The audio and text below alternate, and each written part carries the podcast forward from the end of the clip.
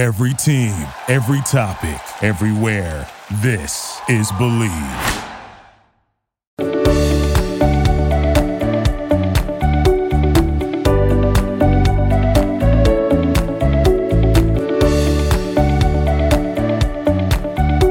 Welcome into another episode of Believe in the A T P Tour. I'm your host, Jacob Sersosimo, and today you're listening on the Believe Network. Uh, we got a little bit to get to today. It probably won't be that long of a podcast. We're going to kind of cut down a couple, uh, or go through a couple tournaments and what's going on right now, get through some news, and then we'll get out of here. Uh, sorry it's a late podcast this week. Got a little busy.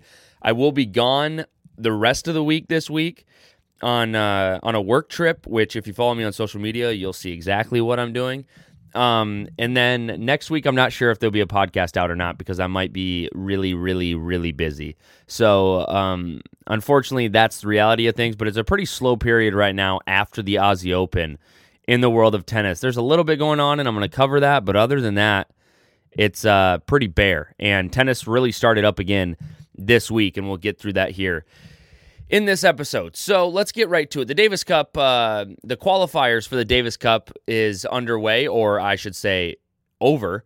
Um, the Davis Cup happened over the last week or so, and it was qualifiers. So a lot of these teams, you know, trying to qualify for the finals, which is later in the year. It feels like I just talked about the Davis Cup because I did, and it's in, in, in late November, but you qualify for the Davis Cup right now. So a lot of those players come right off the Australian Open, go right to the Davis Cup, and try to qualify their country, essentially, for the big dance, which is in late November.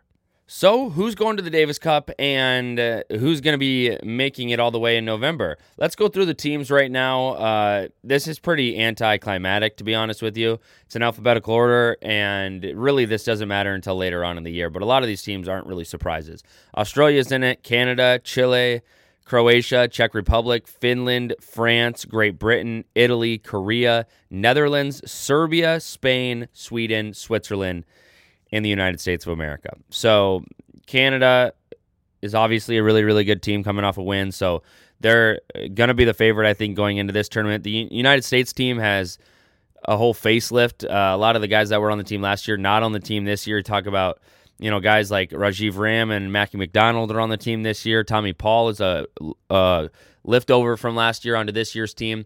But there's really not that many exciting players on the U S team. I mean, I mean, don't get me wrong, they're good players, but compared to last year where you had like Jack Sock and Francis Tiafoe and Taylor Fritz and Tommy Paul, this year is, as far as entertainment value, I think a step down. However, I think as far as talent and playing, this team, I think, could make a serious run. Not win it because Canada and Italy is going to be really good and all that stuff, but this team is solid moving forward, and I'm excited to watch them play later on this year.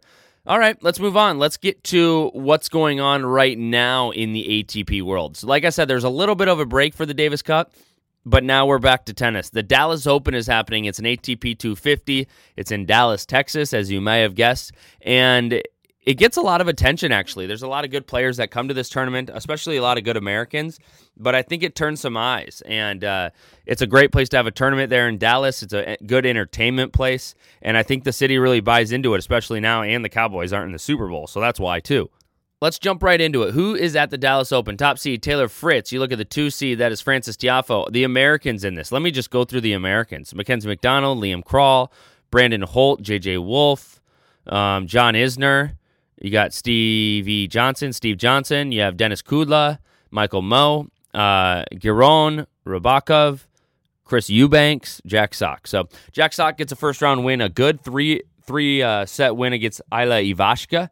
Um, Jack Sock, from what I've seen, has lost a little bit of weight. He looks like he's in a little better shape this year, moving into this, uh, you know, this twenty twenty-three season. So that's good to see, especially for American fans, as we look for him to hopefully make a run at one of these tournaments, because he was the kid who once was, and it seems like he hasn't gotten back to that shape quite yet as far as the success goes. Uh, Shapo's in this tournament, Denis Shapovalov. That's good to see. Um, but really, it's the Americans are highlighting this tournament, and I kind of want to see J J. Wolf, or I kind of expect to see J J. Wolf make a bigger run at this tournament. Now, there's not quite the names and the, you know, star power at this tournament as five hundreds or one thousand, but that's why it's a two fifty. But still, nevertheless, a, a, with the American realm that's in this tournament, there's a lot of good Americans in this tournament. So uh, it's good to measure up against those Americans and kind of see where you're at as far as American tennis. Because if you're top five American tennis, you're a top twenty, twenty-five player in the world. So Taylor Fritz, hopefully he he gets going again. Uh, he's got a second round match against Jack Sock. So interested to see how that goes with after Taylor Fritz, especially after his early exit out of Australia. That was a little disappointing for American tennis fans, but he has Jack Sock in the next round. Let's go down to Argentina. The Cordoba Open is going on this week as well, so that's another tournament that is a two fifty, and players will be playing in if they're not in Dallas. No shock here, Diego Schwartzman's the top seed, and he's also in this tournament in his home country of Argentina. There's a lot of Argentinians in this tournament. You look at uh, Cachin and Baez. Sebastián Báez is in this tournament. And then you, you know, you got guys like, not necessarily Argentina. Well, yeah, Cerundolo's Argentinian. He's in this tournament as well.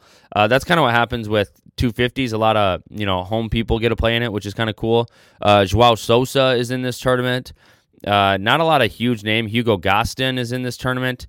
Uh, I mean, not really anybody other than Diego Schwartzman. So uh, a lot, a lot of guys trying to make it in this tournament for sure. But Diego Schwartzman, and then if the two seed Cerundolo, there's definitely more star power and, as it seems, talent in Dallas, but nevertheless, a good two fifty tournament down there. What's coming up as far as tournaments after these two fifties? It's kind of a run of two fifty tournaments until you get to March, where you have Indian Wells in Miami. So it's kind of just a slow month here of just two fifties and five hundreds. Uh, after this, it goes to...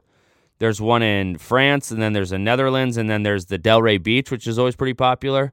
Uh, Buenos Aires is in there. Rio de Janeiro is in there as a five hundred. Doha, Cor- uh, Doha, Qatar is in there. Uh, France is in there, and and then Dubai is kind of towards the end of the month with Acapulco and Santiago. So, like I said, a ton, a ton of tournaments, a lot of two fifties, and it kind of just gets us, you know, gets these players moving a little bit and getting some points and getting some work in before they head to the one thousands, which are like the massive tournaments for these guys that comes in March. So that is what's going on in the world of tennis as far as tournaments. Like I said, it's pretty slow right now. Uh, the Australian Open is like ramp up, ramp up, ramp up, ramp up, and then it's like dead, right? Like not a whole lot's going on until March, and then after March you have a little bit more time, and then all of a sudden it's boom, French Open, boom, Wimbledon, summer swing, American, U S Open swing, boom, and then see, next thing you know, season's over and you blink and it's done. So that's kind of what's going on in the world of tennis right now, and let's get to some news. Not great news and not necessarily news I want to talk about, but news that we kind of have to talk about because I've followed it in the past. Now, I'm just going to kind of get down to it and what happened. So Nick Kyrgios has uh, pled guilty to assault after admitting he shoved uh, shoved over his ex-girlfriend in twenty twenty-one.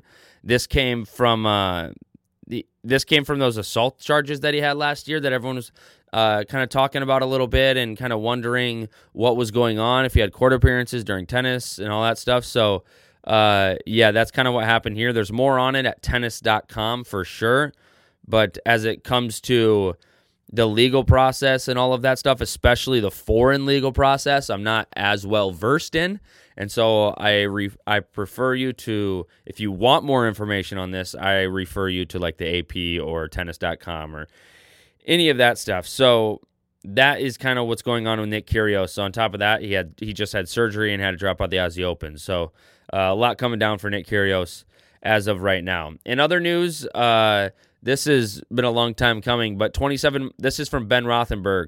Uh, twenty-seven months after the initial October twenty twenty abuse ac- accusations by uh, Sharipova against Alexander Zverev, the A P T- A T P investigation has announced a conclusion.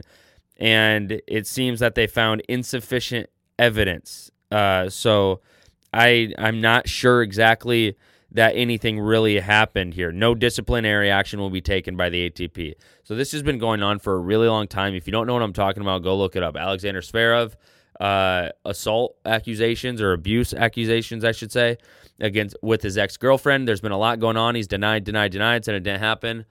And this is what it's come to. So... Like I said, I don't know a lot about this either. I it's it's all, like I said, foreign law, and uh, especially when you're dealing with the A T P, and if you know these uh, a- accusations are coming from multiple countries at multiple tournaments, the whole thing is kind of complicated. So if you want to read more on that, I, I urge you to go look it up. But I am obligated to tell you what the facts are there, which is it looks like there will be no disciplinary action taken there. And with Nick Kyrgios, um, it looks like he's pled guilty. So that is what's going on in the world of tennis right now. It's not the greatest news, um, but nevertheless, it's news that is happening in tennis. All right, like I said, this is going to be a short episode. It, that was pretty much it. That was right to it. Uh, I'll talk about these two fifties a little bit. I might have to take next week off because I'm traveling a bunch and out and about, but uh, we'll catch up when we catch up, and for sure, Indian Wells and Miami are going to be massive in the month of March. So enjoy your February. Enjoy the Super Bowl next week for sure. Uh, thanks for listening. I always appreciate it. Trust me, I really, really do appreciate it. And uh, we'll see you next time.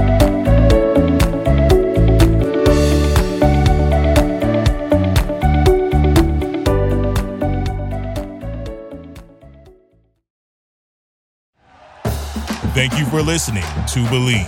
You can show support to your host by subscribing to the show and giving us a five-star rating on your preferred platform. Check us out at Believe dot com and search for B L E A V on YouTube.